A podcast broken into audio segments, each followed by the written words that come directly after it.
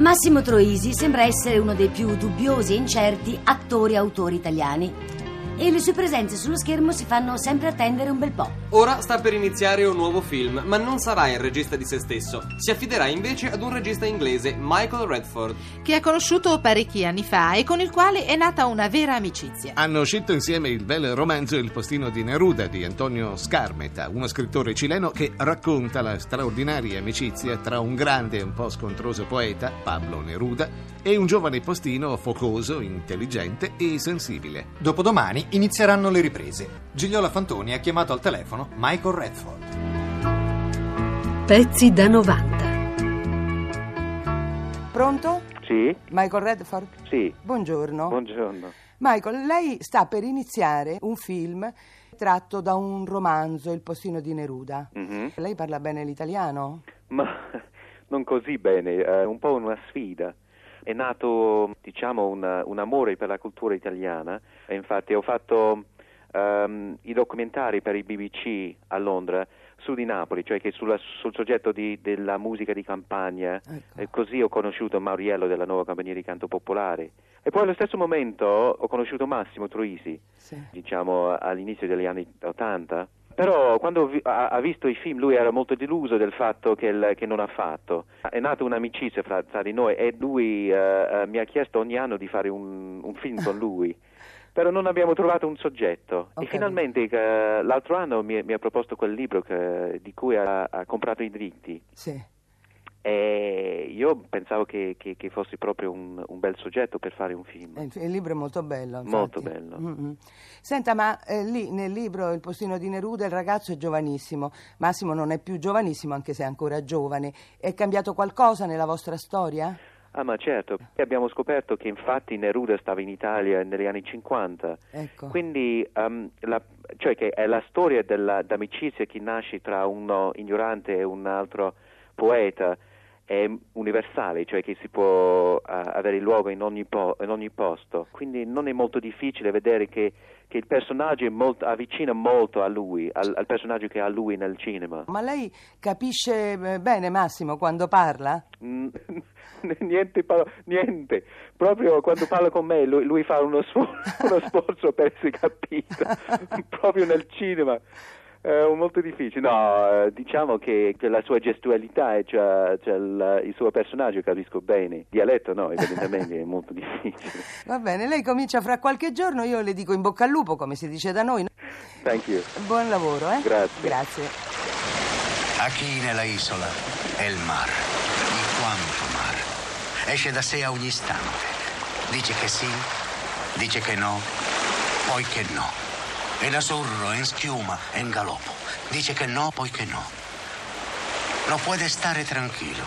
Me chiamo mar, repite, appiccicandosi una pietra senza riuscire a convincerla. Allora, con sette lingue verdi, de sette tigri verdi, de sette cani verdi, de sette mari verdi, la percorre, la bacia, la inumidisce e si batte il petto ripetendo il suo nome. Allora, che cosa te ne pare? Strano. Come strano? Tu sei un critico severo, eh? No, no, no, no, non la poesia. Strano. Strano co- come mi sentivo io mentre la diceva. E come ti sentivi? Non so, le le parole andavano di qua e di là, no? Come il mare, allora. Eh, esatto, co- come il mare. Infatti Ecco, mi è- il ritmo. Infatti mi è venuto il mal di mare. il mal de mare. Perché mi. non so spiegare, ho sentito come, come una barca, no? Sbattuto in mezzo a tutte queste parole. Come una barca sbattuta dalle mie parole. Eh, Tu lo sai cosa hai fatto, Mario? no, che ho fatto? Una metafora. No, Sì? no, Come che no? Ma veramente. Sì.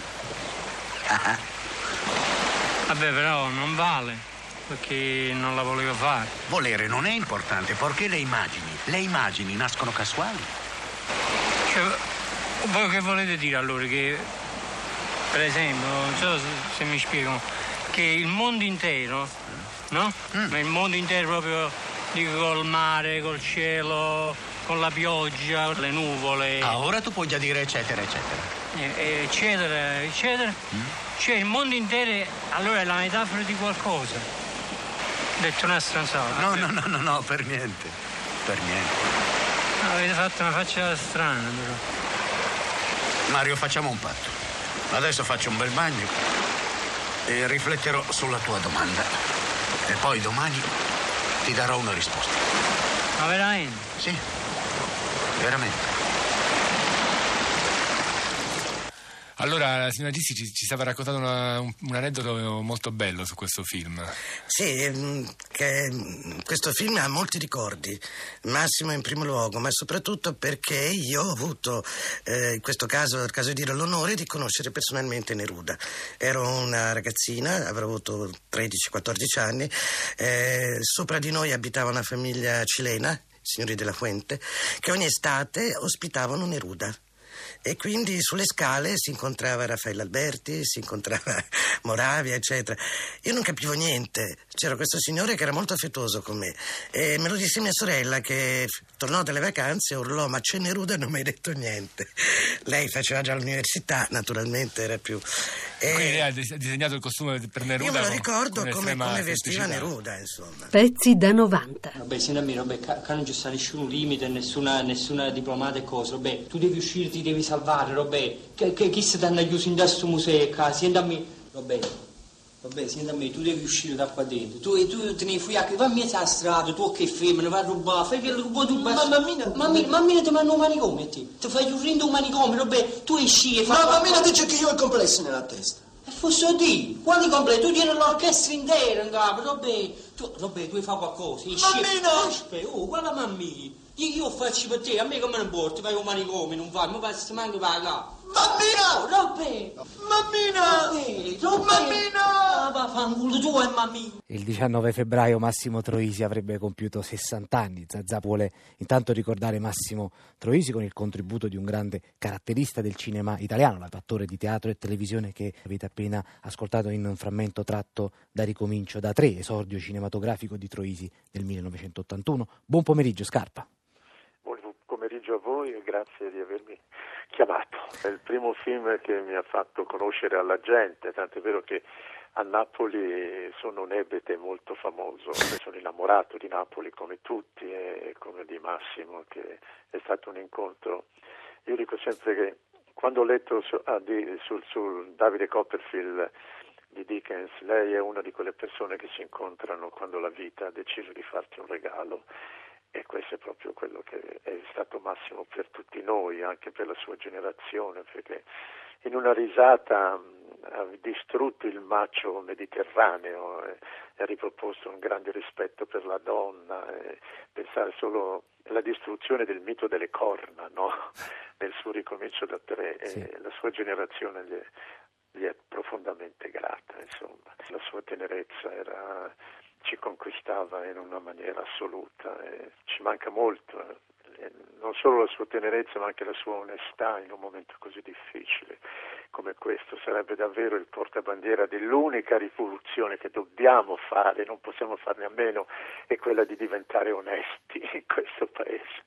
Lui lo era in una maniera limpida e ci manca tanto.